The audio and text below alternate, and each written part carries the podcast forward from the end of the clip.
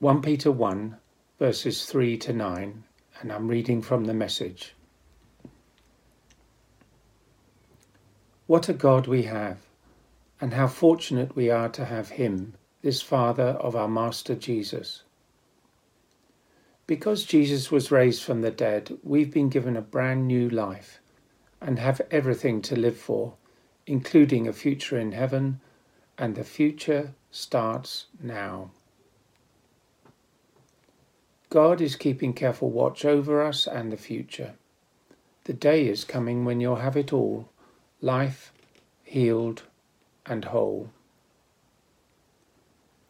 I know how great this makes you feel, even though you have to put up with every kind of aggravation in the meantime. Pure gold put in the fire comes out of it proved pure. Genuine faith put through suffering comes out proved genuine. When Jesus wraps this all up, it's your faith, not your gold, that God will have on display as evidence of his victory. You never saw him, yet you love him. You still don't see him, yet you trust him with laughter and singing.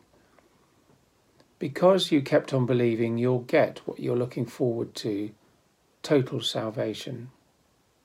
Well, good morning, everyone, and uh, welcome to this sort of second in our little series of um, A Strange New World. And uh, certainly, uh, as things unfold, and even with the news this week, uh, we're very aware that there is a strangeness and uncertainty to, to everything a little bit again at the moment. And this letter that we had read from uh, Peter um, is full of reassurance for us in times of trial. I don't know what you're looking forward to at the moment. It's quite hard, isn't it, actually, to look forward to anything. You know, we have dates in the diary and they've changed, or a holiday and it's cancelled, or we thought we would be at university by now and now it's going online, or we went back to school for a few days and then someone in our class got ill. So, in a sense, the horizon is ever shifting at the moment, that's for sure. I remember uh, walking, um, doing a, walk in Scotland where we were walking across Rannoch Moor and it was hard and it was quite a lot of walking, but we could just see this lovely bed and breakfast far off where we were going to stay. But it just seemed to keep moving. It was almost like they kept moving it further and further away. And it's perspective, isn't it? And I think in these words from Peter, we get a bit of perspective that actually where things are changing, where our savings have gone, our business has gone, our health has gone, a loved one may have gone. Peter talks about the imperishable treasure that we have, the heavenly treasure that we have if we're believers in Jesus today. And he reassures us that these trials that we're in, they can't rob us of that everlasting living hope that we have. So I wanted to just reassure us with three truths uh, from this passage. Peter says, firstly, he says, we are held in the trial, shielded in the trial. Not shielded from it, but in it. So we'll look briefly at that. Secondly, he says, we are changed by the trial to reflect him more. And thirdly, Peter says we are hopeful in trial because of that horizon that is imperishable, that is the thing at the moment that, that will not change. so, firstly, then, this fact that Peter says that we have a living hope that is certain, we have things that are imperishable. Well, one interesting thing is that he uses a word when he says we are protected in our trials. He uses a military term, and I won't attempt the Greek pronunciation of it, but he uses a military term that was used as a garrison, as a protector. And he says that yes, we will have trials of many kinds, but we will be shielded by his power. And also, really interestingly, he says the word that he uses um, in multiple trials actually meant multicoloured, the Greek. And the Greek word polyokos he says actually you will have multiple trials, multicoloured trials. And the only other time that Peter uses that same Greek word is later in the in the letter in chapter 4 when he says there are multicoloured graces for us. So I thought it was interesting because whatever colour our trial is, whether it's a health trial, a financial trial, an anxiety trial, a mental health trial, he has a grace that matches it. He has a healing, a power, a grace for you today that's the right colour for you, if that makes sense. And I know in my life that that's been true, that there are different experiences that are nevertheless real of what God really can do in these trials. So we're held in the trial.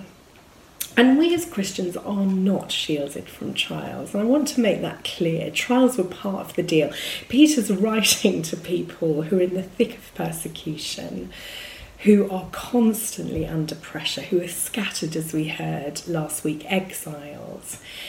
And they don't know. Their future is shifting all the time, just as ours is.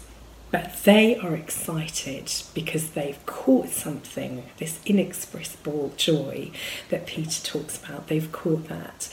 So we're held in the trial, shielded, given power to persist and endure in the time of trial, whatever colour, if you like, it is. The second thing is we are changed in it. We are changed in the trial because Peter goes on to say that in these times of trial, we will be refined like precious gold or silver. And the ancient goldsmiths and silversmiths, the way that they saw whether the precious metal was finally refined enough, finally ready, if you like, was when they could see their reflection in the metal. And you may have heard that many times, maybe the first time you've heard it, I don't know, but I think it bears repetition because it is about Christ in us. As we heard last week from Tim, how do we reflect? How do we live in a strange land? How do we live as exiles in a foreign land? How do we look at those three A's that, that Tim reminded us about last week, where we are actually reaching out to that one person daily, weekly, monthly? So that we reflect the goodness of God in our good deeds. And in our trial, we do have a choice, however tough it might feel today, to say, I will still trust in the goodness of God. I will still trust that actually, in the hardest of times, I will start to reflect Jesus more and more because the impurities that are in us are often towards self and looking after number one. We can't really live like that in these times. We're in it together. We are all trying to reach out to one another at the moment in shifting sand. So we have this chance to be changed in our trial. In the book of Job, we realise that actually Job was already pretty good, pretty faithful, but as he comes through his multiple trials, he is more blessed than ever before. And he says brilliantly right at the end of the book, he said, I had heard rumours of you before, O Lord but now I've seen you. In other words, the very thing that we might avoid, the very thing that we just don't want to happen, is actually the thing that might change us to have even more of a life of joy, as Peter says here. Not of comfort, but of joy.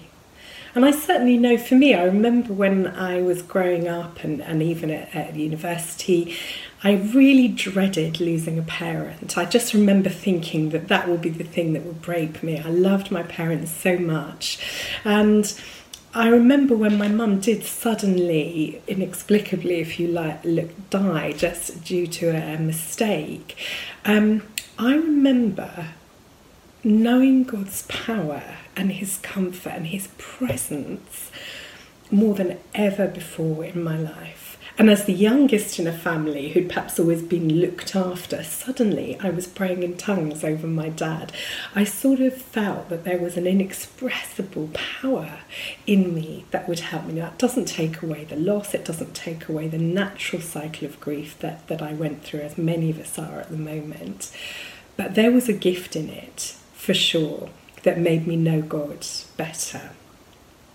And then finally, Peter puts us towards an eternal hope. So he says, You'll be held in the trial, you'll be changed by the trial if you hang on in there. But he also says, They will pass. They will pass. They're, they're, they're fleeting, if you like, compared to the absolute surety of heaven. Peter had seen it. He'd seen life on reveal, reverse, restore, which is, a, I think, a really helpful biblical premise that we see throughout scripture. He knew Jesus had said that he would die, that he would die for our sins. He knew it was prophesied, but he didn't quite get it until he met with the risen Jesus when they had the picnic breakfast on the beach. And suddenly, he's there and he, he sees it. He says, Yes, you didn't lie. This is true. The eternal hope we have.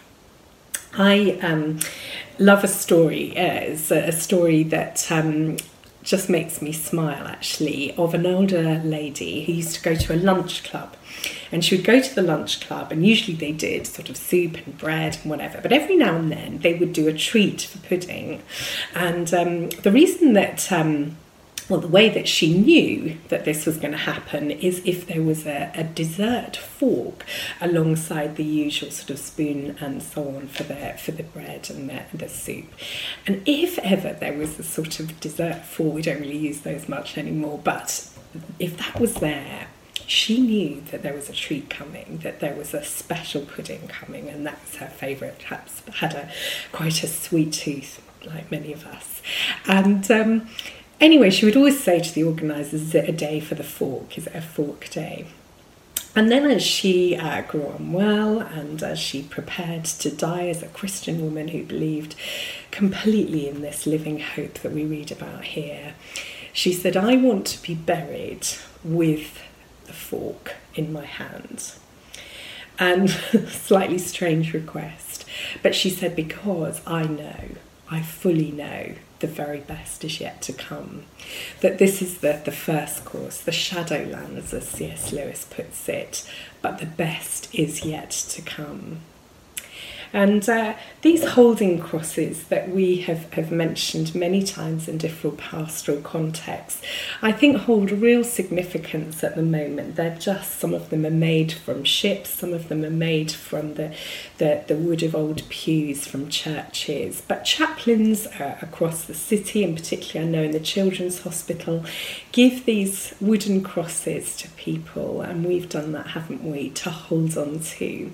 So it may not be our fault but it is a cross, if you like, that just says, no, as for me, in shifting sands, in changing horizons, in the uncertainty of the virus and the economy and what's going to happen, we hold on to the fact that we are held ourselves protected, shielded, guarded, garrisoned by the power of Jesus in our trials, changed by them. But above all else, we live for another world. We hold on for that day when we will be free of trials and we will meet Jesus face to face. Peter ends this little piece on uh, a living hope by saying that actually even the angels long to look into these things.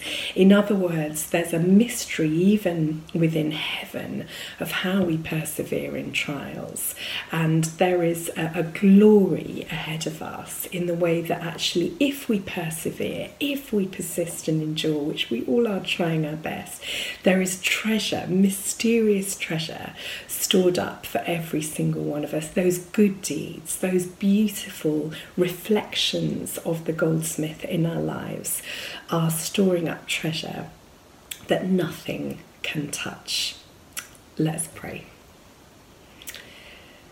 Lord, we ask today for that inexpressible joy that Peter talks about in this passage, that sense of anticipation that this too will pass, Lord, in this world into the next, and that you will hold us, change us, and fill us with hope and joy afresh today, confidence, God, that you who've begun a good work in us will see it through. Thank you, Lord, that you see us, that you love us today, and that you are changing us.